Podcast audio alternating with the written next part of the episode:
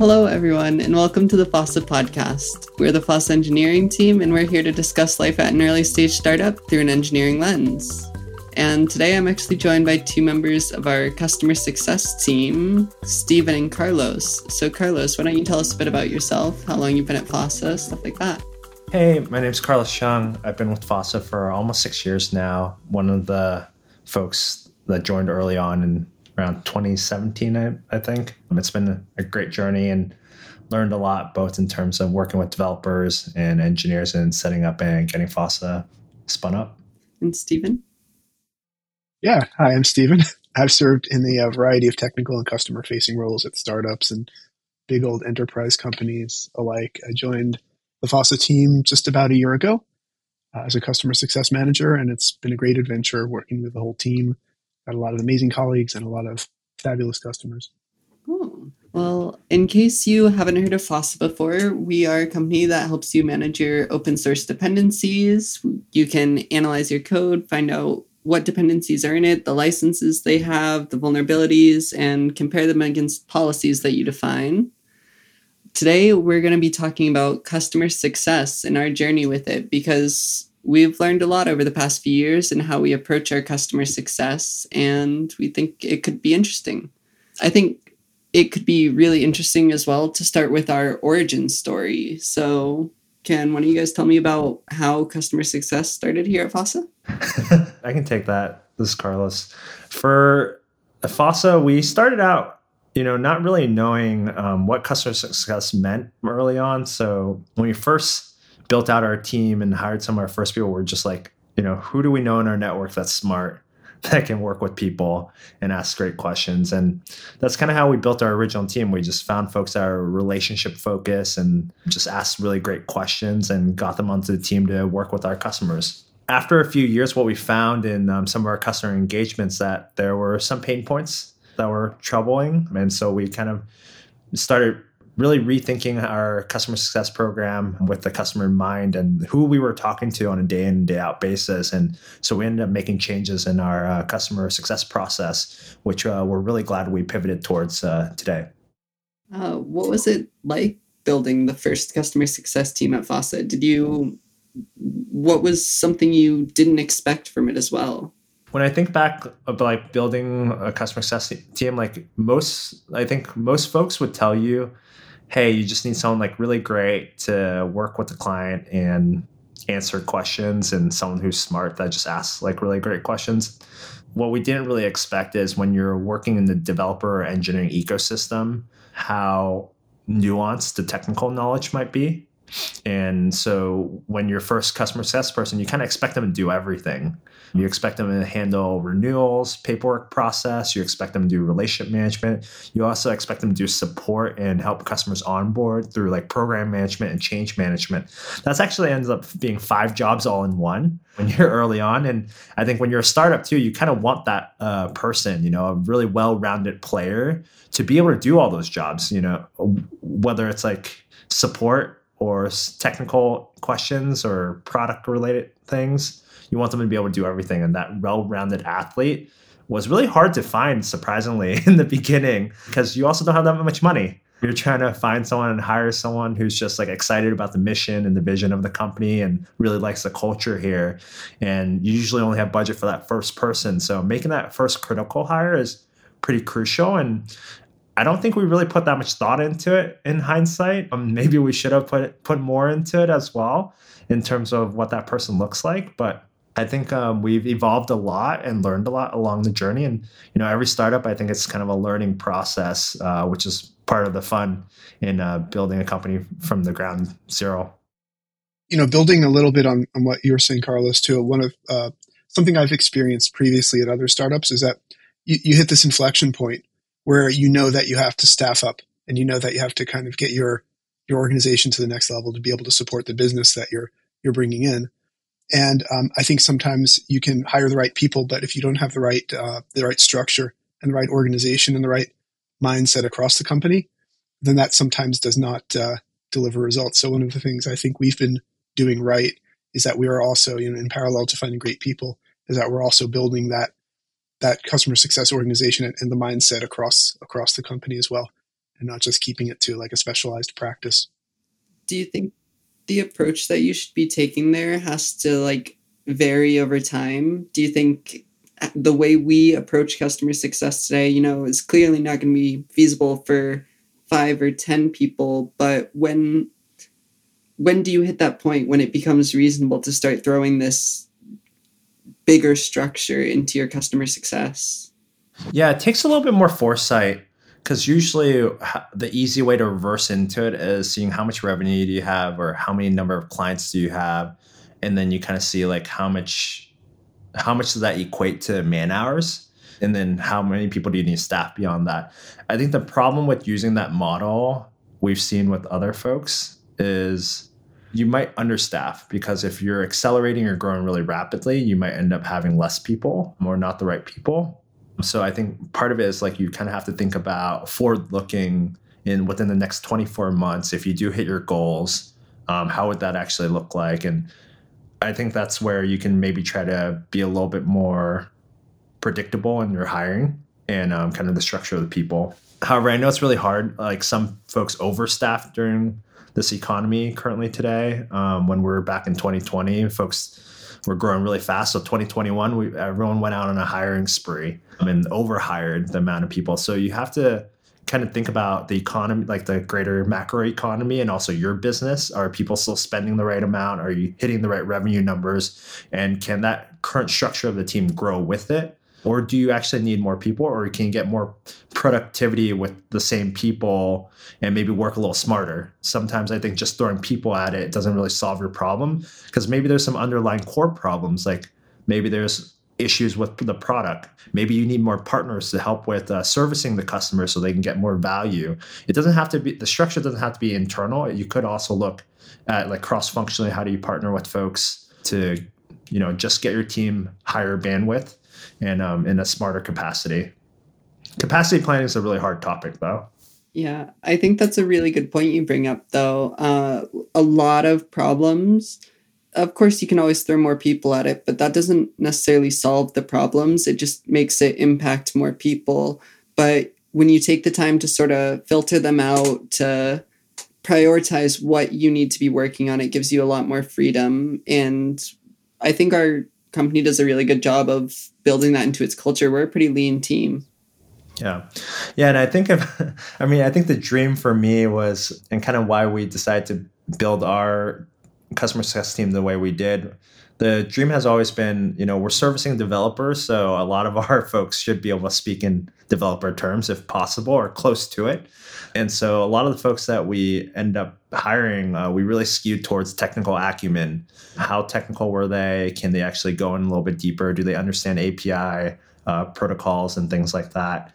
We realized that that was really important like just being able to navigate the command line um, basic things like run like a curl script. Surprisingly, like I think folks that sometimes claim they're technical uh, run into those issues, and you have to handhold them during customers' calls. And what we found, the customer success team is kind of a conduit to the engineering and product team, especially when they they run into bumps or hurdles during onboarding or during the usage of Fossa. And so for us, like having someone in the front lines that can actually filter a lot of the noise and translate that information to the engineering and product team is really critical.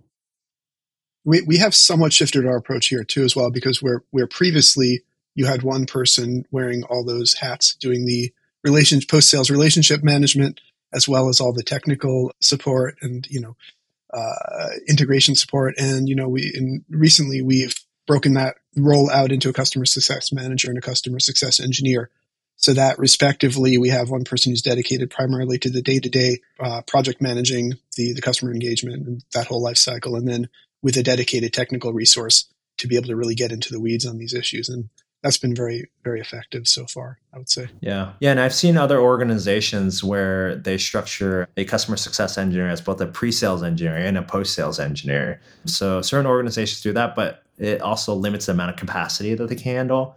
Um, and it also changes the incentive model a little bit.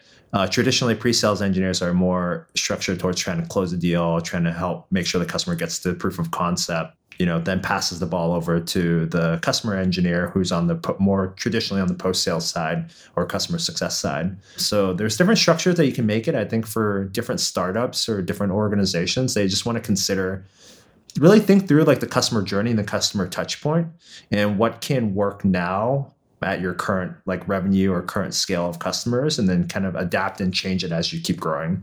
That's fair what was some of the good decisions you made where you look back and you're like, hey, we did this at just the right time. This was what we needed to grow and it helped lift us. Ooh. I think it was a good decision and also maybe a questionable decision in some cases. We did shared Slack channels pretty early as a adopter. Um, when I think before they even released like the. Connect Slack, we already had shared Slack channels. We had a community group even way before that. Uh, before people really even did those motions, and we would use those as like catalyst points, both for uh, pre-sales and post-sales. So once customers start onboarding, we use that as like a means, and I think it made customers feel like they're an extension of we were an extension of their team, and I think that was really powerful. However, the struggle with that is because they felt like we were an extension of their team, there was constantly a lot of chatter on the, the shared Slack channels. And sometimes it became really hard to track those issues. But I think the warmth that it gave to the customer made them really happy with the experience overall. And um, I think that's something that we did really well early on. And I do recommend organizations to do that, like whether you're using Discord or Slack or even Microsoft Teams is doing shared channels with your customers, just especially in this remote environment, is pretty powerful. So just make your f- customers feel heard, like they're a part of the process and not just yeah. submitting a ticket to get something fixed and never hearing back about it. Yeah, because uh, essentially, when customers are buying software, no matter what type of software it is, they trust you as an extension of their business and so they want to make sure that you're reliable and that you know the folks on the other side are almost like teammates. That when you say you're going to do something that you're actually going to act on it. One of the uh, advantages of taking this kind of partnership model too is that we we have more opportunities to serve in a, a let's say an advisory capacity on non-technical issues specifically. So you know a fair number of our customers they understand the need the importance of open source compliance and risk management, but they don't necessarily have the deep in-house expertise to understand what to make of all the of all the data we're uh, we're, we're surfacing to them. So one of the things we we can do with our the way we're structured is we can spend more time working with the non-technical stakeholders and the legal and compliance uh, professionals, for example, to help them develop that expertise in house. But you can really only do that if if you already kind of established that kind of partnership or you know a relationship with the customers because they trust you to to advise them. How do you guys sort of set expectations for customers when you're uh, initiating a relationship after everything has gone through with sales and you're starting the customer success journey with them?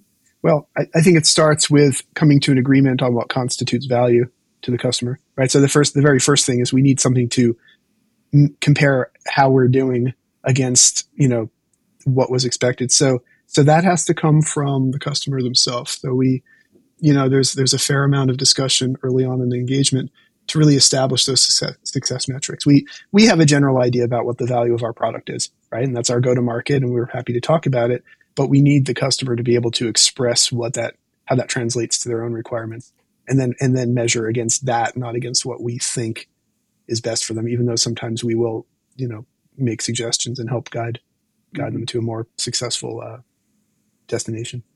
Yeah. When you're defining those metrics, you mentioned they do need to come from the customer, sort of, but is there just going to be a single set of metrics, or are you measuring the metrics differently for different stakeholders in the process? How are you helping to display the value that you're providing to the various sets of stakeholders? Well, that's that's that's a challenge. You know, again, we we do have a number of different user kind of personas, right? So we have systems integrators, we have, you know, we have DevOps, we have developers, we have security and compliance experts, and, you know, uh, they all need, they all have their own perspective on what value means to them. And so what we need to do is to be able to hold both of those things in our minds at all times is the over the overall value that we're providing to the customer, right? And that we've agreed on. And then also be able to translate that and deliver that to in a more granular way to the different stakeholders. So it's it's it's basically um, I would say it's kind of a juggling act. But there is kind of a holistic view. Like if you if you really think about this stuff and map it out, there is all these things are related. It's not um, you know. Yeah. And I think um, I don't know. I'm seeing this across the board for a lot of software companies, and especially during this mass exodus of like get rid of vendors that are not, you know, providing value is what the CFO office is going towards. And so that's been really funny to see because you're seeing all these like random churn and cancellations for these software companies. And part of it is like when there was go, go, go times, folks just bought whatever software and then it sometimes became shelfware. And I think the to observe value is to really think about what is that key mo- moment of insight and what decisions are they looking to make? What like business core business problems does actually solve uh, for the client and so for us like for instance like some of our customers are like oh i need really need to generate this report to fulfill the SBOM requirements from the government or hey i really need to do the cyber like vulnerability management so we can satisfy our soc 2 requirements and keep our customers safe um, those are like kind of critical, I say, missions within a company. And so for us, it's just making sure that we align closely to those um, that are part of critical workflow streams for a company.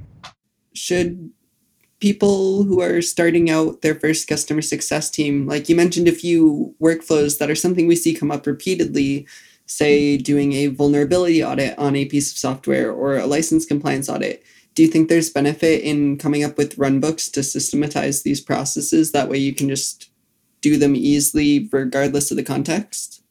Yeah so what i found that's been interesting when we've been doing this is sometimes people take run books and then they don't really use it it's almost like when you i think of the traditional ways like i go to i go sign up for a gym trainer and then they give me a playbook of all the stuff I'm supposed to do, and then I don't do everything. I'm not going to get the results that I'm not going to be able to run the marathon. I'm not going to be able to do whatever physical activity that I want to do um, just because I didn't actually use the playbook. So even sometimes if you get the playbook, people have to. I think for us as a CS team, and even for folks building their own one, you have to think about who the audience is and how do they actually learn so let's take a step back, for instance, like when you went to school, like the way you learn might be more audit, like through audio, or it might be like auditory, it might be visual, it might be, you know, written and like comprehension. So I think thinking about the way your audience learns um, might be different. Like with some organizations, I know we've done like global webinars where we did like a video learning series versus we did a reading series and then or we gave them examples of how other teams in their company were using uh, FOSSA. And so, really thinking about the way your customer and audience learns and um, builds that habit loop is really critical because at the end of it, you're trying to get the customer to keep coming back to and have that first insight moment uh, with your product. And so, the run book is a catalyst to actually do that if if you're going to build something like it, but it's not the end all be all, and you have to think about is it is it through a long word doc? Is it through a presentation? Is it yeah just think about the form of delivery. There's multiple forms of delivery. I, I I've had mixed success with generic run books and some surprising success with very short focused video clips. You know a picture is worth a thousand words so a video is worth at least 24000 words per frame. So yep. that's uh, you know and and and you know and also uh, running training sessions with a wider group and then recording those to sh- for the customer to share internally. Those are a little bit harder to follow because you don't have a document to look at. So it's you know it it, it requires some uh, some curation on the customer side to make sure it's organized. Uh, but but those those do seem to be uh, very effective and and a more efficient use of everybody's time in training and education what is a big goal to set when you're starting your first CS team? When you're starting that experiment, how do you say, this is success for us? This is what our team should be doing a year from now? Yeah, it depends if you're tying to like, there's the tactical things and then there's the higher level stuff, um, which becomes really hard. Because if you if you come, I guess if we go from bottom up, so let's start with the CSM. The CSM at the end of the day cares that their customer's just happy. Happy is a very vague inter- definition. Um, and then every team kind of defines what happy means. It's like, is it an NPS score? is it an NPS score? Is it a, um, you know, they're signing in every day? Is the, you know, are they generating reports every day? Like, what is that definition of happy for a CSM is a lot different versus what the business goals are coming from a top down approach is what are the you know what are the net retention numbers? What's the gross retention number? What is like like uh, is there like a huge like net dollar retention number that we're measuring it up against? These become like higher level metrics that the org is caring about. Are we expanding within our customer base? Those are some of the things that i think top down folks are looking at is like these key business metrics but some of those key business metrics are more of a lagging indicator than a leading indicator. So i think part of it is you have to you have to look at it from different angles. I think the ways that at least mental framework for me is always kind of the engineering like how do we reduce like reduction? Like i have a big feature i'm trying to build. How do i reduce it down to micro segments and then build up towards it so if your big audacious goal and this macro goal is like make like make lots of money and like make sure your customers are happy like how do you reduce down to to micro micro actions that you can take and then kind of reverse into it i would say but you know to your comment about the classic success metrics being more, you know, like trailing indicators. Like uh, it, we're fairly high touch in our approach. We we try to establish at least a monthly cadence of stand-ups and with some depending on where a customer is in their journey you know that could be a weekly a weekly stand-up as needed just to make sure that you know that we're not missing anything that we might if we you know we only peeked in every once a quarter yeah and Carlos, you actually mentioned a minute ago as well NPS scores as a metric. Yep. Uh, that's something we do here at Fossa. We use NPS scores, and Stephen's giving me thumbs down right now. But we've learned a lot about NPS scores and how we approach using them here at Fossa. Yeah. So, can you guys tell me a little bit about what what has happened with that over the last year? Yeah, NPS scores are really hard when we first start NPS score, we collect NPS score from every single type of customer, free customers to small customers to enterprise customers, and we got a lot of noise. And then I think the hard thing about NPS too is if someone fills out the number and doesn't give you more information, it's really hard to figure out what actually went wrong. There's a lot of digging that has to start happening right after that. And so for us, we started adding a little bit more questions after someone fills out a score ideally they would be able to give us more information of like what actually went wrong why did they feel this way or what actually went well and why did they feel this way i think looking at nps score by segments is really interesting looking at by your enterprise customers and self-serve customers and free customers by segments is really interesting looking at nps cut NPS also by your uh, personas are really interesting. So, is this person your champion? Is this person your executive sponsor? Um, because measuring NPS is different, I think, from a IC perspective, a functional manager perspective, and an exec perspective. If I were to go measure NPS from an IC, they ex- they're thinking more, hey, is the functions that I really rely on working? Is the scan actually scanning? Then from a manager perspective, they're saying, hey, is the reports that I expect, am I getting those reports and getting them in a timely manner with good quality data? And then from an executive standpoint is, is this solving my larger business goal? Am I getting value from this vendor relationship? Those are three different types of NPS. So that's really hard. And sometimes, like from a lot of clients, they don't actually, not all of them actually give you that input. So it's really difficult to measure um, but ideally, like if folks are willing to give you that information, it's super invaluable, especially if they're willing to give you also the context related to what they're scoring. Sorry, there's a lot to unpack there. I'm happy to dive in more, but yeah. No, you're good. That was great. Okay, what are some other ways you can sort of gauge how happy a customer is with your product? Like, not just the metrics, because of course, yeah, their usage is important, but the relationship itself? You can ask them, you know, that's, you know, you, you ask them, how's everything going? You know, What are we are we working for you? What can we do, be doing better?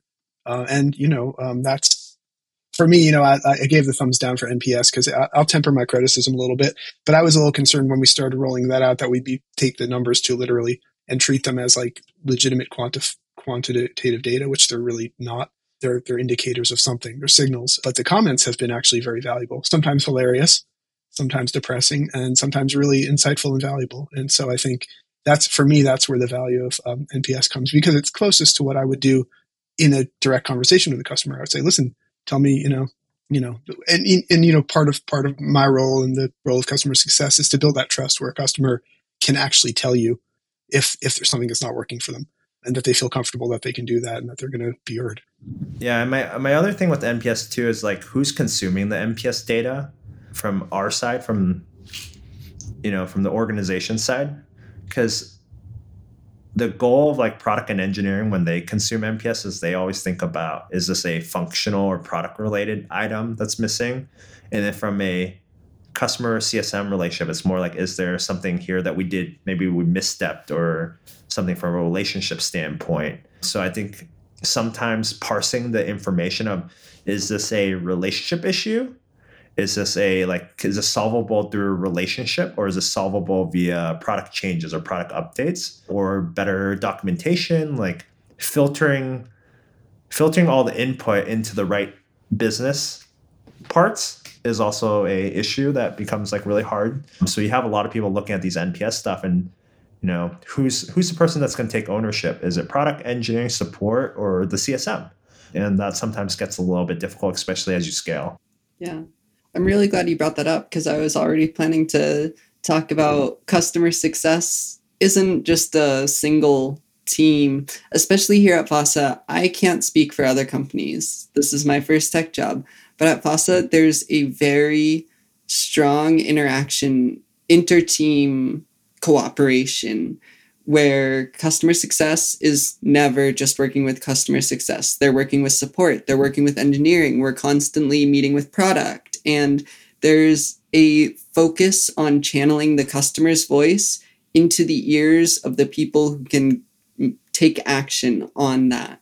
Yeah, I think for us, like my main thing is we care, we care a lot, and um, I think every, I think the good thing here is we care also about each other and making sure each other we're all successful.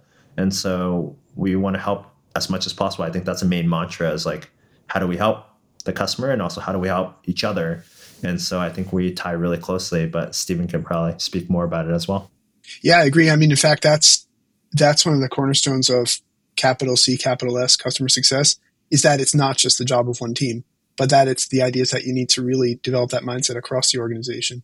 And to your you know to your point sarah that that idea of amplifying the voice of the customer is really important. And not only that but as you said making sure that gets to the right people in the right form that that they can actually translate that into improvements to our products and and, and pro, uh, processes you know. And i think that's that's a piece that sometimes is missing that yeah everybody knows what the customers are saying but there's no clear way to to turn that into uh, into happiness. And so i think we're we're on the, the right track for that in the way that we're we're building out the team now.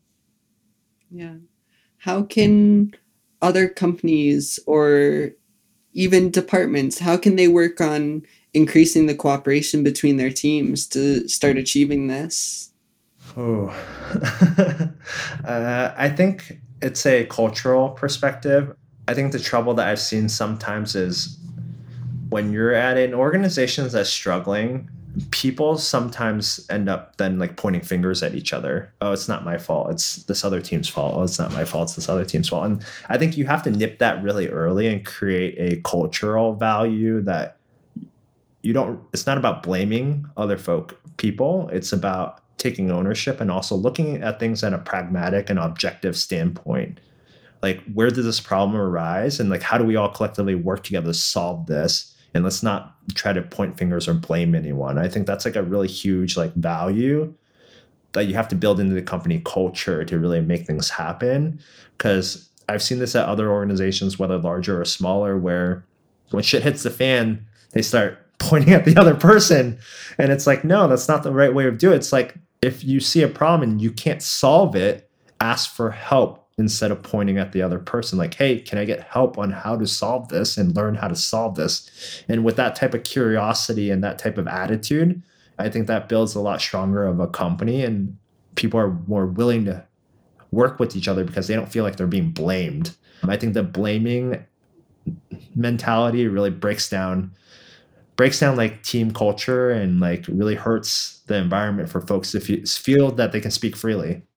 And you know that can happen among teams even where everybody's really nice. And I think you know they, they didn't start out that way, but it's like you said when the heat is on, right? If if you don't have the structure to support the kind of cross functional work and communication and transparency that you need, then that that can really happen. People you know it creates uncertainty, uh, and then people start uh, start getting into kind of a defensive mode. So I think one of the things that we're doing right is that we've we've always worked very collaboratively and cross functionally, but we've put a lot more process around that in the form of regular meetings and um, you know um, transparency uh, with things like the um, the engineering backlog and product and the product roadmap, both internally and externally. So I think that again that builds trust and that really it turns down the uh, it turns down the temperature when things get rough, and so that people can really focus on continuing to work together externally is a huge point there as well. We talked already about how important it is to develop that relationship with your customer and make them feel like they're a part of the process. You really have to just be transparent